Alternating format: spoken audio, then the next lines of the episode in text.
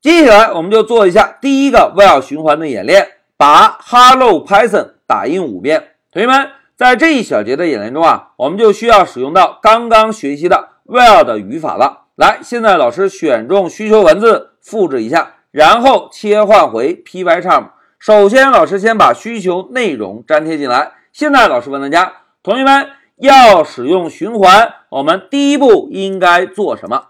哎，非常好，第一步应该定义一个整数变量来记录循环次数，对吧？当这个整数变量定义完成之后，我们是不是就可以开始循环，对吧？好，两个步骤老师写完之后，现在把光标放在第三行，我们先来定一个整数变量 i 等于一。好，这个变量定义完成啊，老师呢再把光标移动到第六行，写一个 while 关键字回车，然后增加一个空格。在空格后面写上我们循环的判断条件，老师呢写一个 i 空格小于等于，在等号后面我们写上要重复的次数是多少遍？哎，是五遍，对吧？在五后面呢写上重要的冒号。现在老师回车，好，回车之后，Pycharm 会自动帮我们增加四个空格的缩进。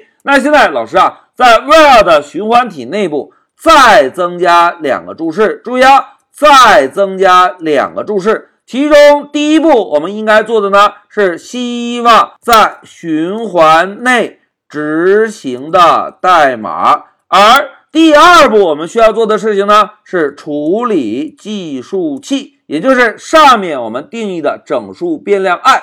好，这两个步骤老师写完之后啊，就来摁一下回车。然后增加一个缩进，既然要打印 Hello Python，老师呢就写一个 print 函数，增加一个引号，在引号内部写上 Hello Python，然后把光标移动到第十一行，现在回车，回车之后，我们就针对第三行定义的整数变量 i 做一个加一的处理。现在老师写一个 i 等于 i 加一。好，同学们，我们第一个 while 循环的代码写完了。现在老师摁一下 Shift F10，走。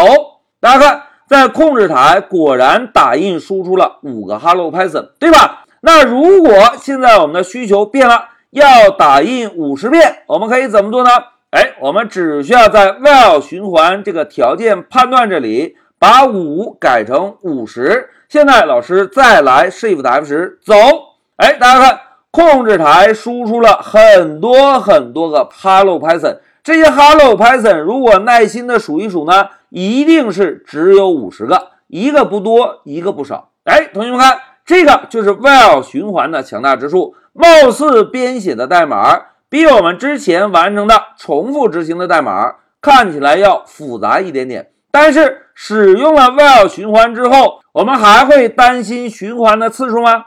是不是一点儿也不担心了？因为我们要执行的代码只需要写一句就行。除此之外呢，我们在 while 循环上方增加一个计数的变量，在 while 循环的内部让计数的变量做一个加一的处理就可以，对吧？仅此而已。哎，这个就是使用 while 循环，让指定的代码循环执行我们希望的次数。好，讲到这里，老师先暂停一下视频。